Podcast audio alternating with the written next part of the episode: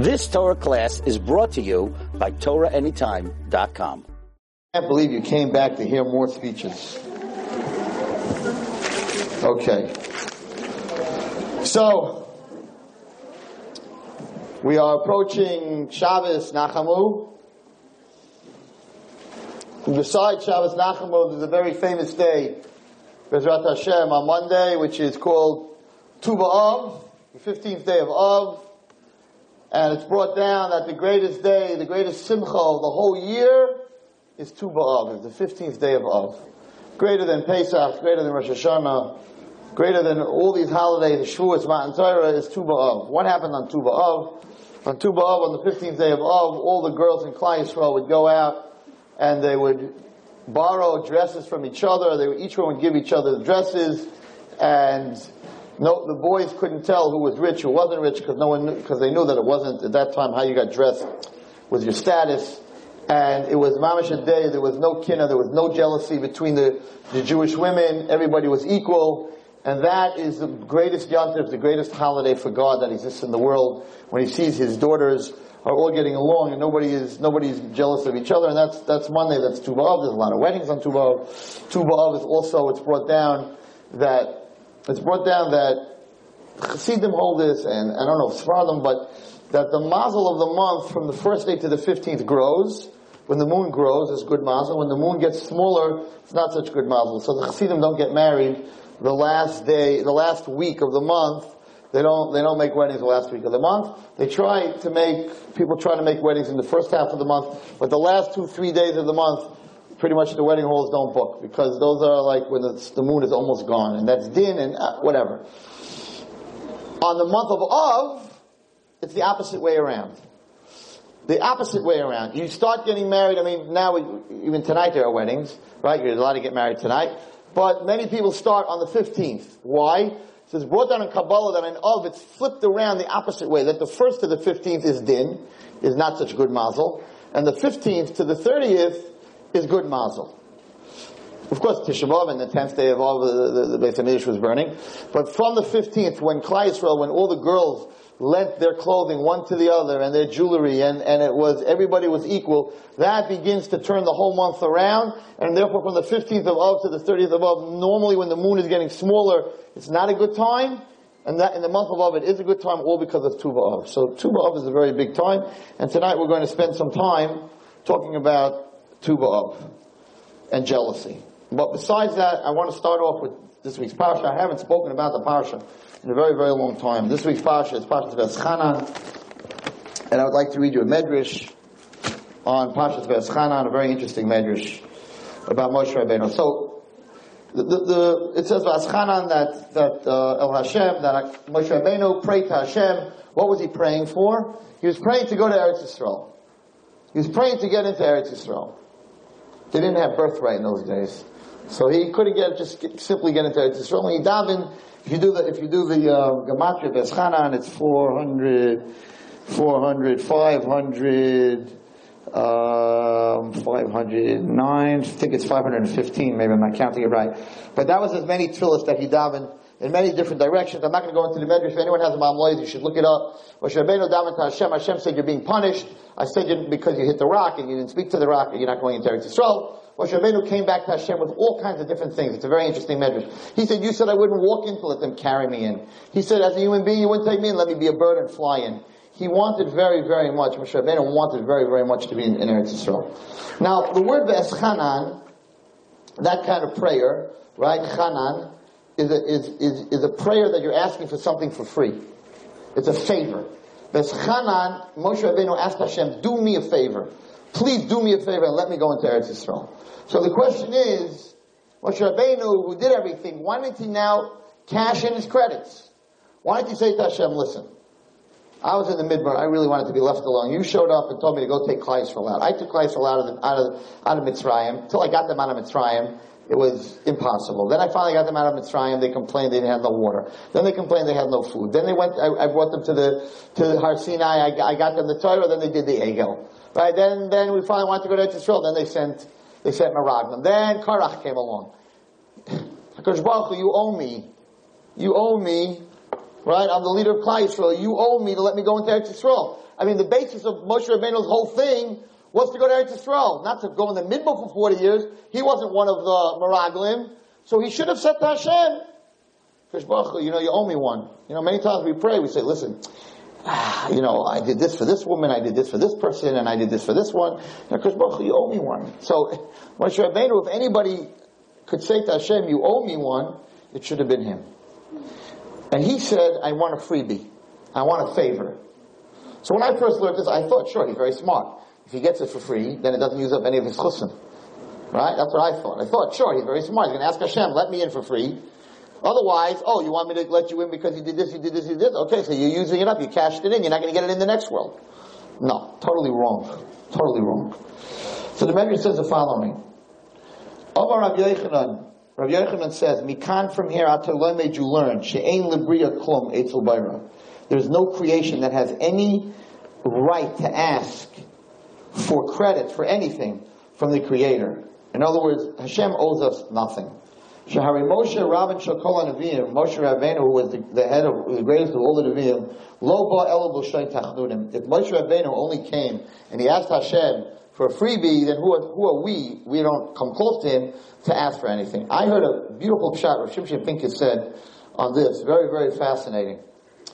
And he said that Yaakov Avinu did the same thing. When Yaakov Avinu asked Hashem for help, he said, I don't deserve anything. I don't deserve anything. I'm the smallest guy. Do me a favor and help me. The same thing as Moshe Rabbeinu. So Shimshon Pincus said something very, that scared me very much when I heard it. Anyone who does something good, right? I'm not talking about myself. Anyone who does anything good. So you, you feel I did something good, and deep in your heart you feel like, you know, Hashem's gonna pay me back. You know, I did chesed, I helped somebody, I'm doing kibbut of the aim, I'm in a position to help people. So you, you very much feel that Hashem owes you something. Rav Shimshon Pincus said just the opposite. Just the opposite. Why? Let's take a girl that does chesed. She is in a position, right, to help kids that are off the derech. She's very smart, and she's, she's, she's worldly, and kids like her, and she's in a position to help someone. She owes Hashem much more than the girl who's not in that position. Why? What's going to happen now? She's going to help this kid, and because of her, this kid's going to become religious, and their children are going to become tzaddikim, and right, all these credits she's going to get in Shemayim. Who gave her the ability to get all these credits? HaKadosh Baruch Hu. So she owes God more than the girl who didn't do the, who didn't have the chance to do the chesed. So Moshe Rabbeinu had nothing to ask Hashem for. Just the opposite. Moshe Rabbeinu, HaKadosh Baruch Hu, I made you leader. You got all these mitzvahs. You became Moshe Rabbeinu. All these chusim in the next world. You're the leader of Klal I could have picked anyone. I could have picked anyone to be the leader. I picked you. So who owes who? Who owes who? I owe you or Moshe owes me? Moshe owes Hashem. Yaakov Avinu, Hashem said, I made you the father of the 12 Shvatim. Who owes who? You're doing me a favor. I did you the favor. Sort of an investment. Let's say I would go over to one of the girls and I'd say, listen, here's a thousand dollars, invest it in this stock. Right? So she takes a thousand dollars, she invests it in the stock, and she becomes a billionaire. So she owes me, right? I gave her the stock, I gave her the money, I gave her the ability to make this money, right? So I definitely don't owe her and even if she came back to me, and said, Ray Wellstein, I'm, I'm, you know, I'm, I'm going to buy you a car because you gave me this information, right? Katsha, I mean, not allowed to trade on information, so it wasn't really information, but whatever. But thank you very much, and here's a present, right? I don't owe you something because you gave me a present for this. I made you a billionaire. So when God gives a, a person a chance with his eyes and his ears and his brain, and he has money to give for tzedakah whatever it is, so he gave you, right, an, an investment, a present, an investment, and he's telling you, Go do good. Now, in Shemayim, you're doing good, and it, it just, the, the, the, cash register just keeps going all day long. You keep doing mitzvahs, and they're putting more and then more and then more and more, and who owes who? Hashem owes you? No, you owe him. He gave you a chance. So Shimshon Pincus, who was a speaker who spoke all over the world and made hundreds and thousands about chubas, he got up and he said, Oy, oy, oy, oy, oy. I owe Hashem much more than anyone else. Here he was doing the biggest chesed, changing the whole world, and he's walking around saying, I'm in big trouble. I'm in big trouble because I, owe Hashem, what am I going to answer him that he gave me such a great chance? Oh, do I have to be perfect? Oh, do I have to work on myself? Oh, I'm never good enough because he gave me a chance to, to, to, to have the cash register making all this money. The opposite mentality that we all have when we do good is the absolute opposite. Just now, Hashem gave me the ability, I, I, I, have to thank him. I have to have a to him. Not he owes you. You gotta, you, you help another girl, you gotta jump up and down and say, Hashem, thank you for giving me the chance. Not you owe me because I helped one of your children. Very different mentality. We all walk around like, hey, I helped one of your children. Look, I, I gave the dollar to this poor lady sitting out there. Look what I did. God, you owe me. It's just the opposite. It's like that girl has to go home and say, God, I owe you so much. I, am sure I'm not living up. I, am going to try. I'm going to do better. I'm going to be better. Just the opposite. And Moshe Rabbeinu, who was the greatest, knew this. So he said, Veschanan. He said, Hashem, you owe me nothing. I owe you everything. Could you give me freebie? Could you let me into Eretz Yisrael? Yaakov Avinu said, Katainti chasadim. The absolute opposite mentality that we have. Okay. It's Rav Shimshon Pincus. He was brilliant. Brilliant man. He said something scary. He said on, um, he said on, on, on Tisha B'Av, so in, in Yirmiyahu, I don't know, Yirmiyahu came to a whole pile of tefillin. And, and they were piled up, the Jews were killed, and there was a whole pile of tefillin. So Yirmiyahu said to Hashem, he said, look at Kosh Baruch look at all this tefillin, and, and, and there's no heads for the tefillin. Rav Shimshon died five years ago. He said this a few years before he died. This was like ten years ago. And he was on Tisha B'Av, he was speaking, and he said, Baruch I have a much bitter, much more bitter thing to say than Yirmiyahu. He said, look how many, look, look at all these heads that have no tefillin. Yirmiyahu said, look at all this tefillin that have no heads. And Rabbi Pincus said, look at all the heads in Klal Yisrael that have no tefillin. It's much sadder. Anyway, he was, we, we want to get a little bit off the, the Tisha Sorry about that. Okay. You cried enough this Tisha B'Av. So Moshe Rabbeinu came, listen to this. There's a medrash in Veschanan if you want to look it up. And he says the following.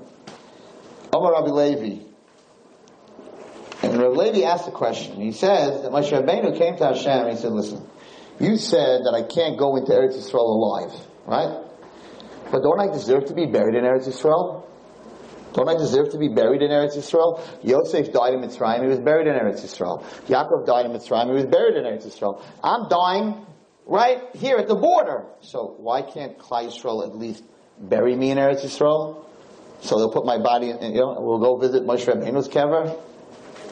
So there's midrashim. Why? Because the Moshe Rabbeinu was buried in Eretz Yisrael. Eretz Yisrael wouldn't have, Hashem wouldn't have been able to destroy the land and Beis Hamikdash, and he would have had to destroy Klal Yisrael. There's many midrashim, but this is what he says here. Amazing, and he says the following: Amalei Hakadosh Baruch Hu. Hakadosh Baruch Hu said the following. Listen carefully, girls. Me shehoda ba'artzai. One who is who admits and is proud of his land Nigbar Ba'artza gets buried in his land. And a person who does not admit what land he comes from and he doesn't appreciate what land he, land he comes from, he does not get buried in his land. What's, what's, what's the Medrash saying here? And the Medrash says the following. Yosef HaTzadik, right? In Bereshis, they said, Ru'u heavy lanu ish ivri. I believe Potiphar's wife said that. Look, they brought a, a Jewish man, right? He didn't, he could have said, I'm not Jewish, I'm from the land of Canaan. He could have denied it. He was sold as a slave. What did he answer? He said, Gonav gunafti me'eretz Ivrim. He said, I was stolen from the land of the Jews. He didn't say the land of Canaan. It was called the land of Canaan in those days. He didn't say Eretz Canaan. He said, it's our land.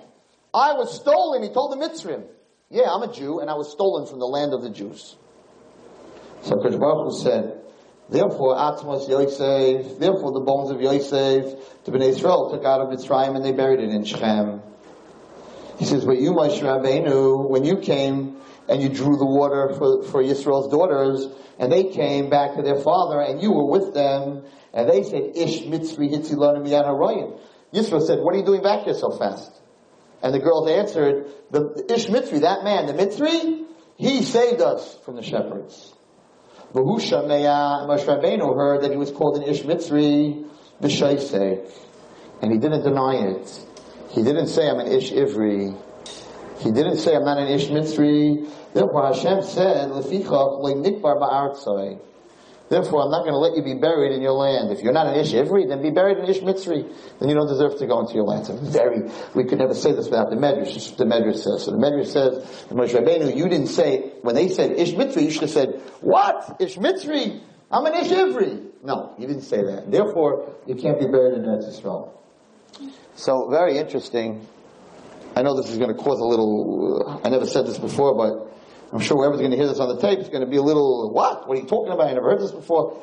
But uh, I like things that are a little out of the box. So I'm going to tell you, you, you think about Moshe Rabbeinu wasn't able to be buried in Eretz Yisrael. And there's a lot of people that, uh, you know, today get buried in Eretz Yisrael. And they're not exactly Mekayim all the mitzvahs. And they have this chus to get buried in Eretz Yisrael. There are people not religious, they don't keep Shabbos, nothing. They put them on El Al, and they bury them in Eretz Yisrael from America. They take him into Eretz Yisrael. If you live in Eretz Yisrael, it's one thing, but right. So it's a little hard to understand. Moshe Rabbeinu, Moshe Rabbeinu, who was he was a Jew and he just didn't fight the Ish Mitzri, he couldn't go into Eretz Yisrael. And these people, half of them don't even know they're Jewish, and they get buried in Eretz Yisrael. So the Abbas Chaim says something scary and amazing. Listen carefully. So first of all, he says uh, we know that Eretz Yisrael is a special. Um, he says the following, interesting. He says um, that the uh, the ear, of course, machkim, and anyone who learned in Eretz Yisrael knows that. If you're learning in Eretz Yisrael, the ear itself makes you smart. That's why people in Eretz, kids in Eretz Yisrael are very, very, very sharp. And Tchias Mason, we know, will start in Eretz Yisrael by the Maras Machpelah way before it comes to Chutz It's years, I think, before it comes to Chutz. So it's, it's, it's, if you're buried in Eretz Yisrael, you're going to come back before the people that are buried here. Also, Misha Meis Eretz Yisrael, a person who dies in Eretz Yisrael, Nishmasay Nismeraz Al Yidei Malachim Harachamim. The, the, the, the person who dies in Israel, his neshama is taken by angels of pity. Like in Chutz La'aretz, it's not like in Chutz La'aretz, it's Aydei Malach sorry, that, that the neshama is taken by mean, um, brash malachim. The tefillah of Eretz Yisrael is closer to the Shar Shemayim. We know that, and, and of course, davening by the Kaisel, where, where it is Shara Shemayim, is the closest place, and it says in the Gemara that the Kaisel is the place that the um, that the Shechina Leizuzmikan never left. So there's nothing closer than that. Like my chutz la'aretz, it's not like when you pray in chutz la'aretz, it's sitra achar achrel, that your prayers in chutz la'aretz, the the Yetzirah runs after it. Umak vosam and he tries to hold it back from going up. Interesting. For Oivi says, I cover Eretz Yisrael, a person who's buried in Eretz Yisrael, Ki'ilu cover Tachas HaMizbeach. It's like being buried under the Mizbeach in the Beis HaMikdash. V'oid Hadar Eretz Yisrael Doimer Kimish Yeshloi Elikai, every person that lives in Eretz Yisrael has a God. Okay, it's a little hard to understand what that means exactly. He says, Milas Toivois B'li Mitzvah. There's so many milas, so many attributes. There's not even a number for them. And he says something very, very, very scary. And he says, Gam yesh keneged that's on the good side. But on the bad side, hamakalkel, a person who doesn't have Veira in Eretz Yisrael, afilu kilkul katan, even a small Aveira, unshul gado rechmana litzlan. His punishment in Eretz Yisrael is much greater than in Chutz La'aretz. Now listen, this is, this is the stuff that's, I'm going to get a lot of emails from this. And he says the following. Even if the person gets buried in Eretz Yisrael, but he did a lot of sins, if he's not Zaycha, Yesh Memunim, Shemalichin Oisei L'chutz La'aretz. That after they bury him, there are malachim that drag him underneath the ground to places in Chutz La'aretz. So that he should suffer with Chibet HaKever, and that's the, the person deteriorating in the ground, which the person in Eretz Yisrael doesn't have Chibet HaKever. Ubehapach, And he says, and I'll tell you the opposite. Hatzadikim shebechutz la'aretz. The tzadikim that are buried outside of Israel, if they were tzadikim, mevi'in oisei they're dragged under the ground into the kvarim in Eretz Israel. So, that throws out a lot of thoughts about going to Europe to all the kvarim of the Chafetz Chaim and all these people. According to this, they're not even there. They're in Eretz Israel because they were very big tzaddikim. And in fact, I thought about it. You know, what's the Chofetz Chaim doing out in Poland, or wherever he is?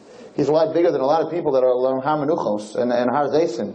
And according to this, Abbas Chaim, um, and I've seen it in other places, according to this, yeah, you know, we don't know Ruach, Neshama, whatever it is, but according to this, those bodies are already in Eretz Yisrael. So he brings a fascinating story. Maisi, he brings a story of a Kamsin Gadol, a very stingy, very, very stingy man. And he wouldn't get married because he didn't want to share his money with any woman. So he, he got, he was smart though. Uh, what's the guy going to do? You know, he's not going to do the dishes and he's not going to cook. So he hired a maid. So what do I have to give the credit card to my wife? I'll hire a maid. I'll pay her three, whatever it is, three hundred dollars a week, two hundred dollars a week, and finish. That's it. So he went ahead. He hired a maid, and she did his laundry. She baked. She cooked. Okay. The Chachamim came to him, and they said, "There's a chiv of the Torah that every Jewish man has to marry a woman, and, and, and you have to take your money. Don't be so stingy and give tzedakah." But no matter how much they tried, he was a kamtzin, he was stingy, and he wouldn't give any money out. Okay, when he became older, he decided he's moving to Eretz Yisrael. This is an interesting story. He goes to Eretz Yisrael. Why did he go to Eretz Yisrael? Because he wanted to be buried in Eretz Yisrael. He was a kamtzin, but he wanted to be buried in Eretz Yisrael. He understood that it's important.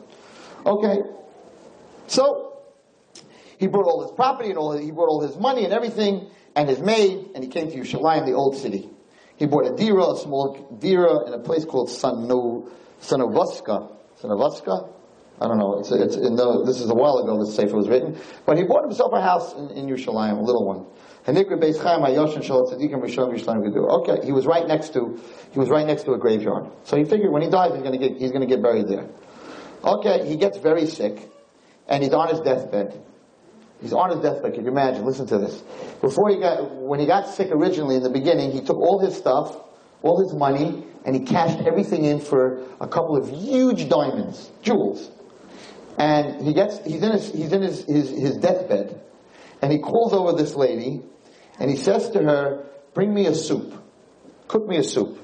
So she cooks him a soup, and he takes the diamonds, and he swallows them, because he figured he's not leaving any money for anyone else. He's taking his money to his grave. He made it. No one else is getting it. Never, you know, you're laughing, but there's never sick people. We once talked about the kavayasha that a person can lose his keys. And when they take away your keys, the people that have, you know, they can't give. They, they have money, but they can't, they can't give it. So he came up with a fantastic idea. He's taking it to the next world. So he swallowed all the diamonds with the soup, and then he died. Okay? That was an interesting soup. So, there were matzo balls, that's for sure. So, he dies. Meanwhile, who served him the soup? The maid. So she knew that the body had all the diamonds in it. Okay. So, they have a levaya, and they bury him. On the second night after he died, she's not stupid, the maid went ahead and she took a magrefa, a, a shovel, I don't know, and she went to dig up the grave of her master, right? And she's going to cut open his stomach and she's going to take the diamonds. Money's money. Upito, she opens up the grave. Kol kever. A voice comes out of the kever. But Ayman says, Ma What are you doing here? That must have surprised her. On a low, I know everyone's going out tonight. They're going to say, Rabbi, I want to buy that safer. Okay. On a low, so she answered, yeah, she's talking to a dead person. Ani mevakish es ploini. I'm looking for my master, this guy. So the maid said back. The guy that was buried here two nights ago, he's not here. Amalo, she said to him, Adoni, my master. No, she says, Adoni, anochi kavati oisai, uh, shom, I buried him here. I was here when they buried him yesterday. Amalei Nachon, the body there said it's true. Aval Halichu, also the Malachim took him l'chutz la'aret l'mkon ploni. The Malachim took him outside of Eretz Yisrael into this and this place. Odsha mikvaydai. So she asked him, so who are you? Amalo, ani Rav Ploni Meir Ploni. I am a Rav, I'm a rabbi from a, from a city outside of Eretz Yisrael. V'hayishi iskan tziburi l'shem shemayim, and I was very busy with the public, l'shem shemayim. There's a chisi she'achrei moisi, and I was Zeicha, after I died, the Kover Khan, V'nasan haksoivis miudekes efer shador nimsa, v'chein also umasa shenivgar v'nof la'avanim. And this, this person who was in the kever told her exactly where, I don't know why he did this, but he told her exactly where the master was buried. She went, she dug it up, his stomach had, had already split open, and she found the stones. Take a block of it's called Oisha. Listen to this. So the maid went and took all this money. And she came back to live in Eretz. The Sipul Chachma Yerushalayim. So she went and she told the Chachma Yerushalayim that this story happened. And I, and it's something that's told. It's a story that's told. So it doesn't mean you have to go bury and, and, dig up people that we don't know exactly what, you know, but this is the story that's told in the old city of Yerushalayim, that this happened, that this woman went, opened up the grave, and he wasn't there anymore. So the bottom line is that you don't beat God. That's what I learned from this story. You think you're going to go, Eretz Yisrael, they're going to bury you, eh, eh, eh. you know, in the end, Hashem is, you know, makes everything fair. So, so according to this, there are people that are buried out here that are there, people that are buried there that are here. Doesn't matter to us really. We have to go where the kever is, and there's a certain kedusha there anyway, for sure. And all, all the tzaddikim are buried. But it's mashra from here that they're already that they're already in Eretz Yisrael. So Moshe Rabbeinu wasn't able to get this. Why? Because he didn't defend that he was a Jew. So usually when I speak about this, I tell this um, this story that I heard. It's a, it's a joke, but it's not a joke. So um, travel agents right? I don't know if anyone here works at travel agencies, but when it comes uh, break time in the winter, you know, midwinter vacation, so they get a lot of calls from kids and people, and the first question they ask is, where can you get me a reservation in a hotel on an island somewhere where there are no Jews? I, you know, a whole year. I'm in shul and flatbush and community and, and, wherever I go, I know everybody and, and, and, I need an island somewhere where there's no Jews, no one there. What about Minyan? I, I need a break. I got to get away from them. But you're a Jew. I know, but I, I need a break. I, I got to get away. Travel agents get these calls all the time. Florida, ooh, full of Jews. Man, I go to Florida. Mexico, yeah, it used to be good Acapulco. No, it's full of the, Syrian Jews go there. No, it's full of Jews. and There's minyanim and stuff. No, I can't go there. No, no, that's no good. Israel, forget it. No, I have to find a Cayman Islands. Like a small island privately owned by some Jewish, not Jewish guy, but they don't know that. Whatever right? So it's a very cute story. It's not cute, it's sad. So, so this guy, his whole life, he's really he's a good guy. But you know, he used to go on vacation to these places. You know, like, uh, a trip, a cruise. Uh, one guy told me this. I said, "You're going, you're going on a cruise. You get on the Alaskan cruise. There's an Alaskan cruise. I'm not advertising, but uh, Rabbi Eli Mansour's on that cruise to Alaska, and that must be interesting. Those whales are in for a whale of a speech. Okay, okay, okay. Anyway, so he's on that cruise, and you know, and this guy said, I said to him, "Are you going on a cruise this year?" He goes, "Yeah, but I'm not going on the kosher cruise." Like he's proud. I'm not going on the kosher cruise. Enough of that. And I'm going on a cruise, no Jews. Never. I don't understand. After sitting Tisha B'Av, how many we lost, you know, that we'd appreciate. But it's a very cute story. So, so this guy, he used to go on vacation, you know, a whole year. I go to shul and I'm good. But when I go on vacation, I want a place there's no Jews.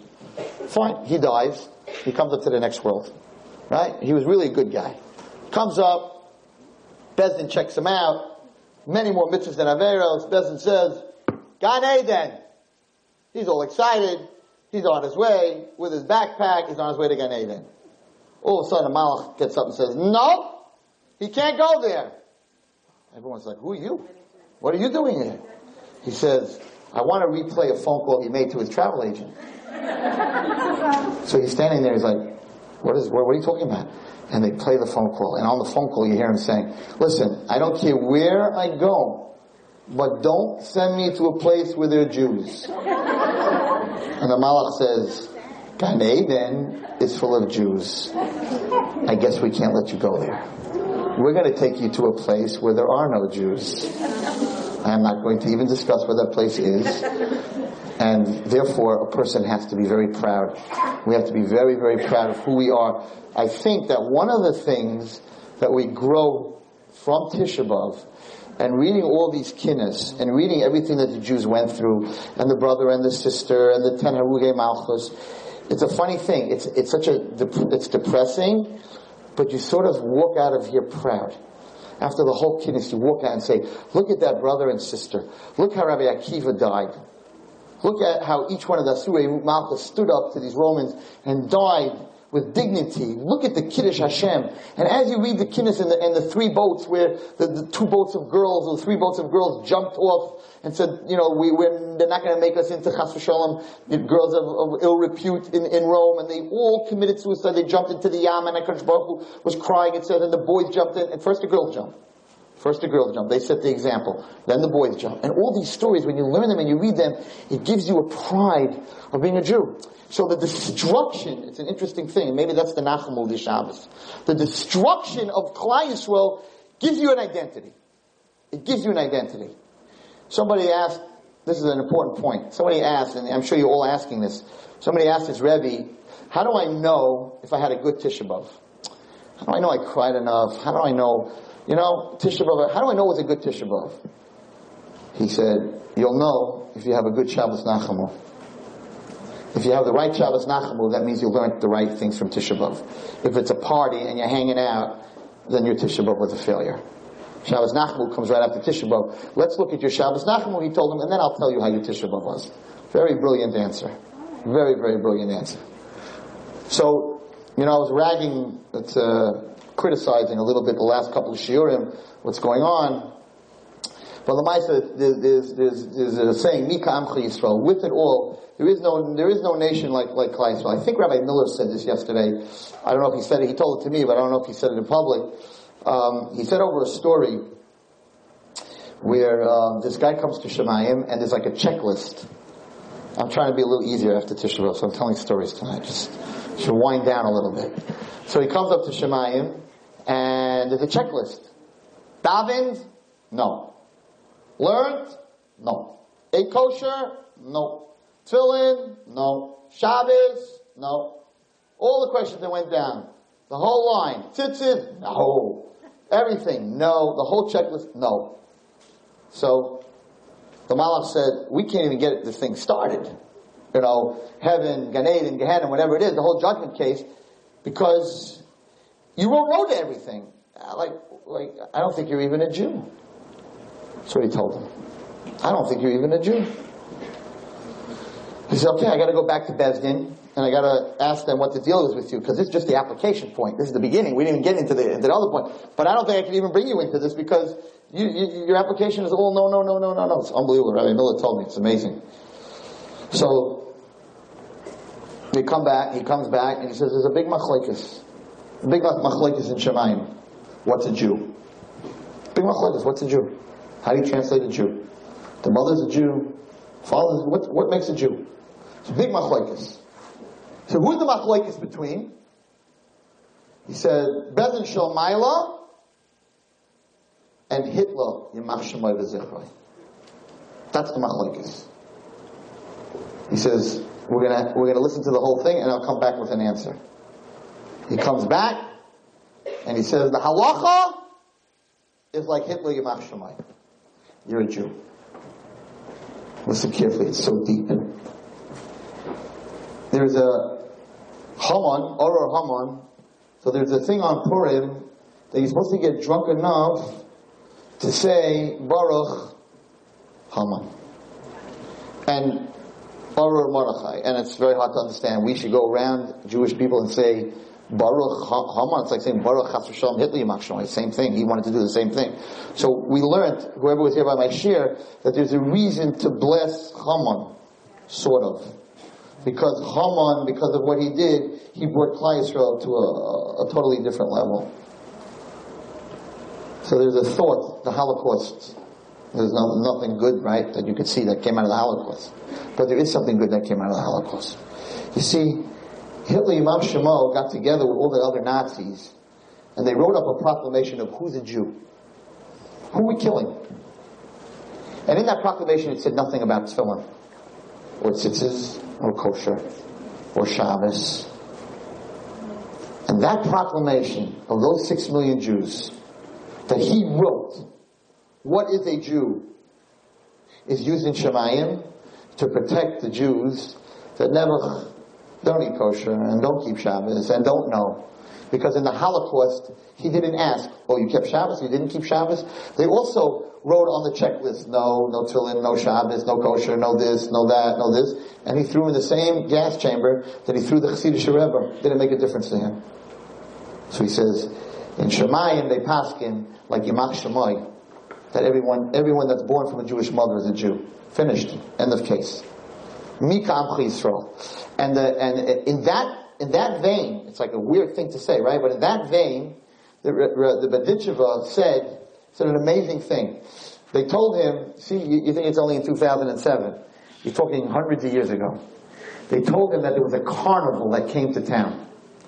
And that the Jewish boys had gone to this carnival, and they were with the Goyim, and they were partying, and they were drunk. And they want the, the, the four people wanted him, the Berditchever, to go see what happened to these guys off the derech at risk. You know, they're drunk laying on the floor. And the Berditchever called all his Hasidim and he said, let me show you the difference between a Jew and a non-Jew. So, they come in the morning, these guys are out blitzed, they're laying on the floor in the mud, they're snoring. The Berditchever walks over to them, he's got a bottle of wine. And he kicks the kid and he says, No, get up, get up, get up, I have more wine for you. And the boy opens up his eyes and he goes, Oh, it looks really good, but I, I didn't watch negel vasser yet. It's a true story. He says, okay, come, Hasidim, we're on the next one. Kicks him up, says, hello, I got a bottle of wine for you.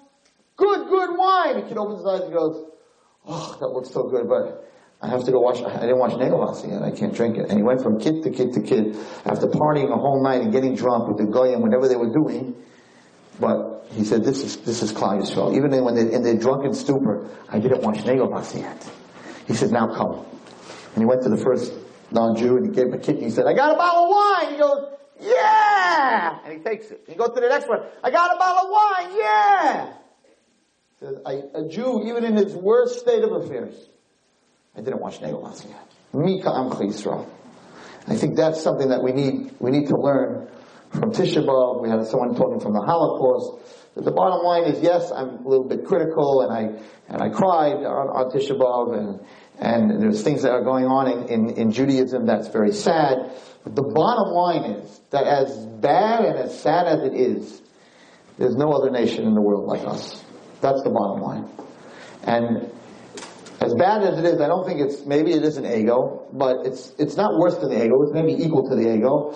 And there's a beautiful medrash by the Egel where Moshe Rabbeinu came to Hashem. Hashem said, I'm destroying Klal Yisrael. I'm giving them the Torah. They're making a, golden calf. I'm destroying Klal Yisrael.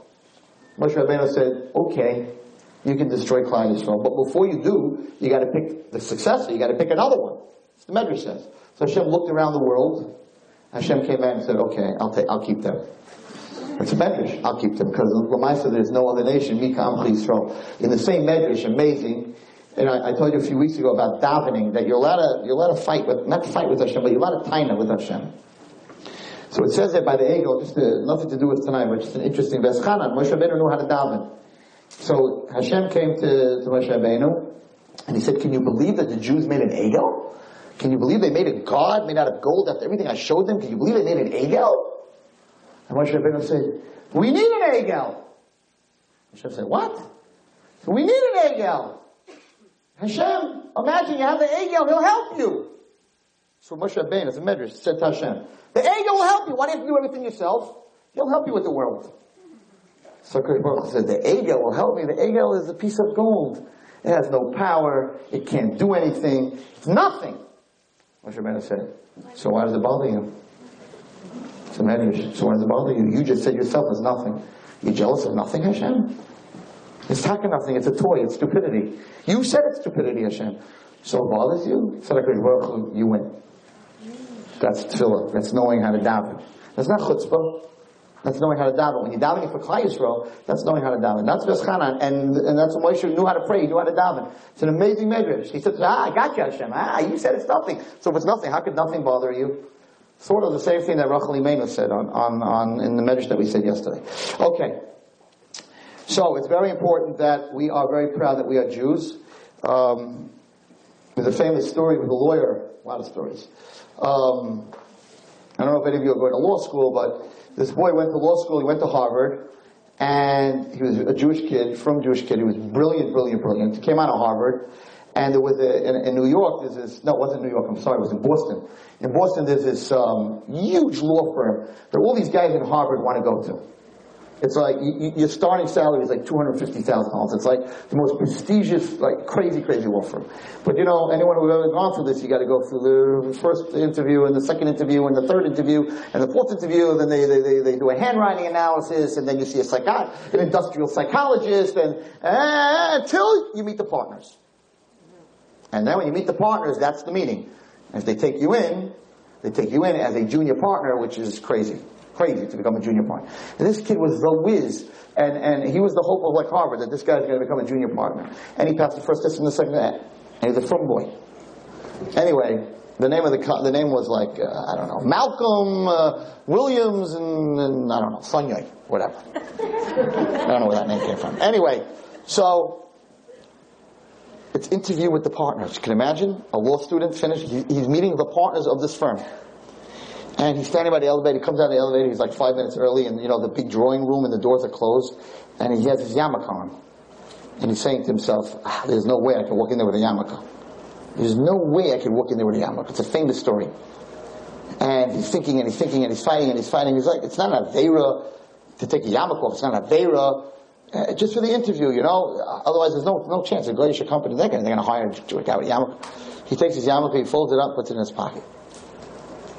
Okay, brushes his hair back. It's two o'clock. As you can imagine it, he's got butterflies in his stomach. He's meeting the partners of the firm. He opens the door. The secretary comes. Yes, they're inside the drawing room. Walks into the drawing room, and there they are, the three partners. Schwartz, Friedman, and Grossman. Three Jewish guys sitting there, big stock attorneys, sitting there with their yarmulkes on. What happened? These guys in these firms, they die and the new guy comes in and this was like a hundred year old firm that was started by non-Jews in Boston and these guys became senior partners and those guys died and here they are, even though the name, they don't change the name of the, of the company, but the three guys are sitting there who are the top of this company have the yarmulkes, they're Jewish guys. And he's sitting there and he's schwitzing. And he sits down and he gives them their papers and he slowly puts his hand in his pocket.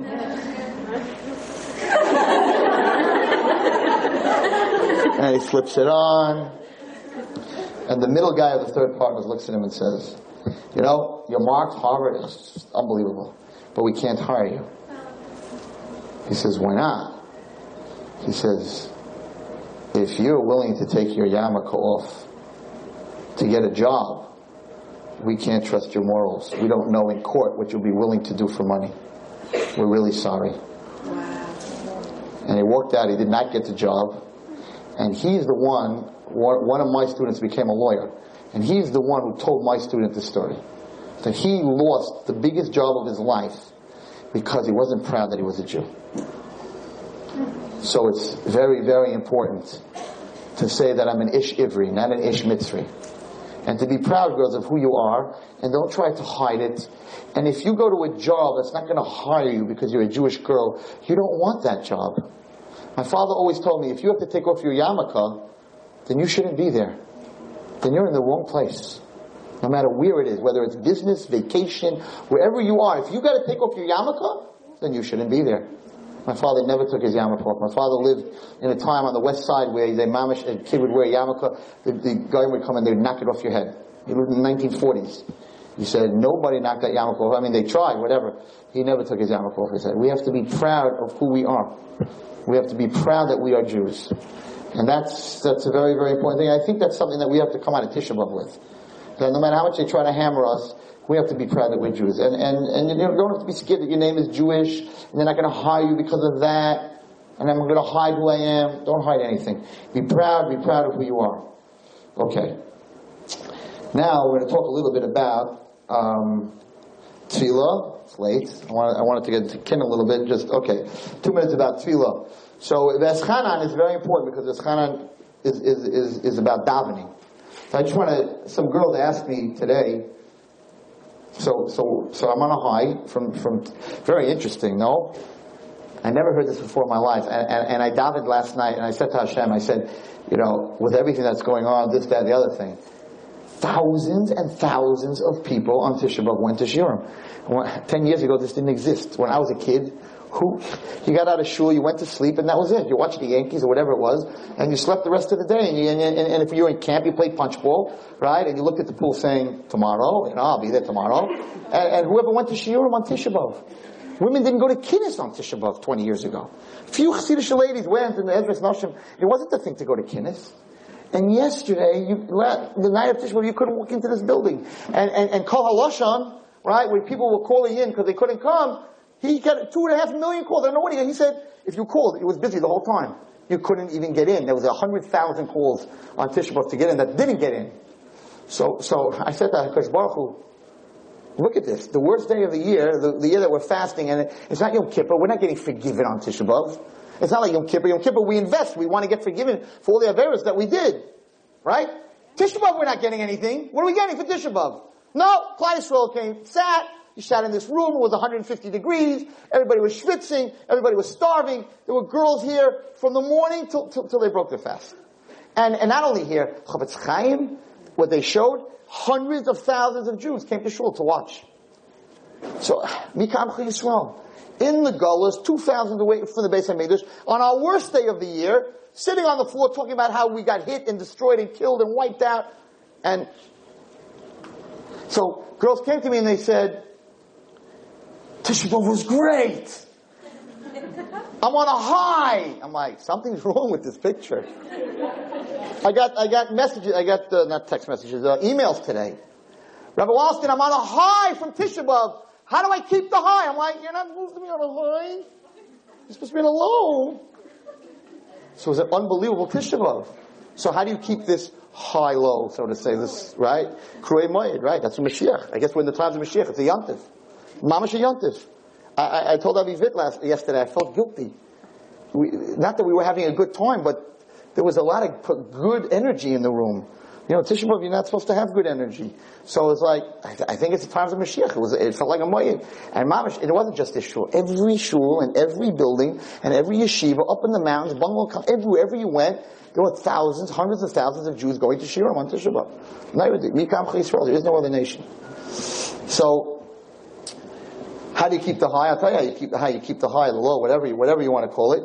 You have to, you have to go into Shabbos Nachamu, and I think the, the, the thing to take away from it is your, is your identity. Is to be proud that you're a Jew. I think that's what you need to take away from Tisha B'Av. You can hammer us, and you can burn us, and you can take us away from our families, and you could, you could persecute us, and we're still here. And we're still here. Like the Ponevezh Rav. Uh, none, none of you knew the. Ponevezh Rav was an amazing, an amazing man. In World War II, when the Germans were coming towards, um, towards Eretz Yisrael, so at that time Bnei Barak was, there was nothing there.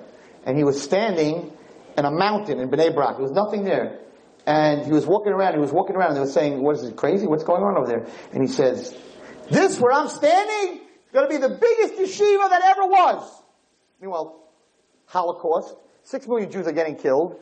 The Nazis are coming with their Panzer divisions to wipe out Israel, and the Ponevezh Rov is walking around the top of Bnei Brak. There was nothing there at the time, saying, over here we're going to build the biggest yeshiva ever. And Kachaya. The whole town of Bnei Brak was built from that yeshiva, from Ponevezh. Because he knew that we cannot be destroyed. So who's kids? They're coming Panzer divisions with, with, with Holocaust, with Nazis, with all the stupidity. They can't, they could kill six million, but they can't kill the Jew. And he knew that. And it says that he went, he used to, he used to go raise the money for, for the Ponevezh Yeshiva. And he was once in his life in Rome. It's a famous story. He was once in his life in Rome, and he couldn't sleep. He couldn't sleep. He was there one night, and he couldn't sleep. And he called one of his Talmidim, and he said, get the car. Two o'clock in the morning. Get the car. So, okay. The kids are, there, where are we going? Just get the car. Get the car, they come downstairs, they go, he goes to the desk department, he says, where's the Arch of Titus? Where's the Arch of Titus? So the guy tells him, make a left, make the arch. Make a left, make a right, make a this, this, this, whatever. Fine. Now the Arch of Titus, it says you're not even, whatever, we're not supposed to go under it, whatever. On the Arch of Titus, Harasha, who destroyed the Beis Hamikdash, so he has a picture, right, of the Jewish people in chains, and they're carrying the clay, the, the kalim, the menorah, and all the things from the Beis Hamikdash. Now, if you can imagine, the, the, he was a little rabbi, the Rebbe was a little rabbi, at two o'clock in the morning in Rome, Italy. Okay? This little rabbi gets out of his car and he points to the arch and he says, Titus! Where are you? You're gone! We're here! Can you imagine? Panavachara screaming at the top of his lungs. You're gone! We're here! Okay, let's go back to the hotel. Famous story. The, the, the, the talmid came back. So after Tisha B'Av, you want to take something away? They're gone. The Romans, the Greeks, the Germans, the Spaniards, all of them. They're gone, and you couldn't get into this room on Tisha B'Av. We're here. They're gone, but we're here. That's what you need to take, and to be proud, to be proud of who you are, not to ever be embarrassed of who you are. Okay, so we're going to end. I didn't. I wanted to talk about kina, jealousy tonight, because the whole thing of Tu B'Av is that we're not jealous of each other, and that's going to talk and bring the Geula. But um, I took too long on my other stories, so I want to end the story with. I'll have two of them. Which one should I say? Mm, okay, both. All right. So, no, I'll end with this story because this story this is this is Nachamu. So it's like, then we'll tell Mitchell next week, the other one. You remind me to tell you the story of the Lechem HaPanim. Okay. So, there's a story like this. And this is about Tisha B'Av and about, about, about Shabbos Nachamu. So there was a king and he had a, he had a son and the son was totally, totally off the derech and he continuously did mischief and he continuously went out with his friends and he wouldn't listen to the king and he wouldn't listen to the king and the king admonished him and spoke to him and tried and got him teachers and worked on him and worked on him. This kid was miserable. He was embarrassing the king. He was, he was impossible. So finally the king said, I, I can't have him in the palace anymore. As hard as it is to, to send out my son, I have to send him out. I have to exile him. So he takes him and he exiles him and he sends him to a far, far away town. And this kid, who's a troublemaker, he doesn't stay in that town. He goes to the next town, he becomes with a band of cutthroats, he goes to one town, to the next town, to the next town. He's totally lost, the king doesn't know where he is anymore. Because where the king left him, he's not there anymore. And this kid is totally lost. Anyway, finally the kid grows up a little bit and he realizes that he can't continue stealing and, and being a cutthroat and, and, going around, so he decides he's going to get a job. And he gets a job by this man, and he works a whole week for $100 and he's working for two years for this guy, and he's working and he's working for hundred dollars for hundred dollars. He's the best worker this guy has, and, and and this guy decides, you know what? I'm going to take advantage of this kid. He's not married, he doesn't have children. I'm going to cut his wages in half. And he calls the kid and he says, listen, you know, I decided I can't afford you anymore. I'm cutting your wages in half. For all your 40 hours of work a week, you're getting half. And the kid's broken. He says, but I'm working for you for so many years and I've done so much. Half. Okay. Now the king is back, with, he's home with the queen. He says to the queen, we lost our son. I can't find him. I send out messengers. I send out messengers. We can't find him. I don't know where he went. He left that town and he's been traveling. We don't know where he is. So the queen says, I'll tell you what we should do. You set up a thing. We can't say that we're looking for our son because maybe he's angry at us. He's going to run away. You set up a thing like this. The king is coming to every town in the province, every town in the country, and anyone who has any complaints that he's not being satisfied by the judges and police of that town, the king will judge his case. Thinking that when I go to every single town, sooner or later, my, my son will show up in court, and then we'll have him back. So he goes from town to town to town to town. He can't find this kid. And he now, there's a big announcement in this town. The king is coming. Anyone who has any complaints, this is your chance. Because the king is above everyone. This kid, who totally forgot he's the prince, totally forgot who he was. He, you know, he totally, he was a kid when he was thrown out and now he's an adult and he is so angry at his boss. He says, good, I'm going to go to the king. And I'm going to get my hundred dollars. I'm going to get my full salary. Okay. So the king is sitting there and all of a sudden his son walks in. And he recognizes his son and his heart just, you know, he's so happy he found him. It worked. But he doesn't say anything. And he wants to see what his son's going to do. Going to hug him, he's going to kiss him, he's going to yell at him. What's he going to do? So the kid comes in front of the king. He says, my name is so and so, whatever it was. And he says, I have a complaint. And the king says, what's your complaint? He says, I worked for this man like an animal for years. I was getting $100 a week. And all of a sudden he just cut me into $50. I want another $50. And also, he doesn't give us food while we work. And you're supposed to feed the workers. And also, he's supposed to pay part of my rent, which he's not paying. And also, no health benefits. and no retirement benefits. And he's got this whole list of complaints. And the king begins to cry. Maybe a story. I think it's a Dubner Maggid. And the king begins to cry, and he's crying, and this little boy, this boy's standing there, and he's like, what did I say? I asked for, for, for more money, for some more food. For, why is he crying? So he turns to the king, and he says, King, why are you crying? He says, don't you know who I am? He says, yes, you're the king. He says, no. He says, I'm the king, but I'm your father. And the kid looks at him and says, So of course you'll give me the other $50. and the king begins to cry even more. And the king says, Son, you're the prince. If you come back with me, there is no $50. There is no working for somebody. There is no health plan. There is no problem with where you live. There is no problem. You're going to be in the palace. You don't need to ask me for all these things.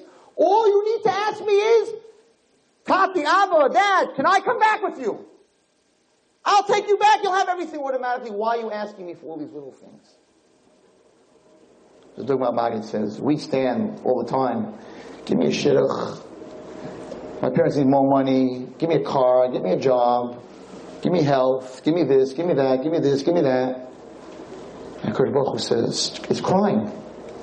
He's crying. Why are you crying, Hashem? Why am I crying? Because you're my children.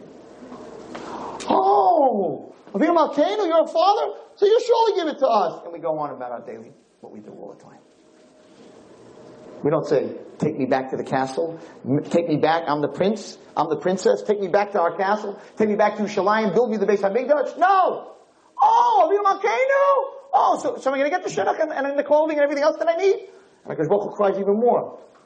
Just ask me to take you back to Eretz Yisrael. Just ask me to take you back as, as you, my children, automatically. If you're my children, there's no more sickness, there's no problem with shidduchim, there's no problem with food, there's no problem with shalom bayis, there's no problem with anything. Just ask me to take you back. Hashivenu Hashem elecha v'nashuva, Chadesh Kikeda. And that's Shabbos Nachamu. Nachamu, Nachamu Ami. Shabbos Nachamu. Just ask Hashem. We have so many things we need. Forget it. Don't ask Him for all those things. Say, Tati, Tati, take me back to Eretz Yisrael. Take me back to the Beis Hamikdash. Thank you for finding me. We want to come back. Hashivenu Hashem What does that mean? It means that Hashem, right, will come to return us, and then we will return. So the king is looking for us. The king is looking for us. But if you're going to stand there in shul and give him your list of things you need, Hashem says, why are you asking me for all these things? Just ask me to come back. And if I take you back, and I will take you back, you'll have everything. So we have Shabbos Nachamu, Shtag will be for Klal Yisrael. Tu B'Av is the biggest day for Shidduchim. It's the biggest day because in Tu B'Av is the day where Klal Yisrael, where all the girls were equal and there was no kina and there was no sinna. Mashiach didn't come on, on Tisha B'Av.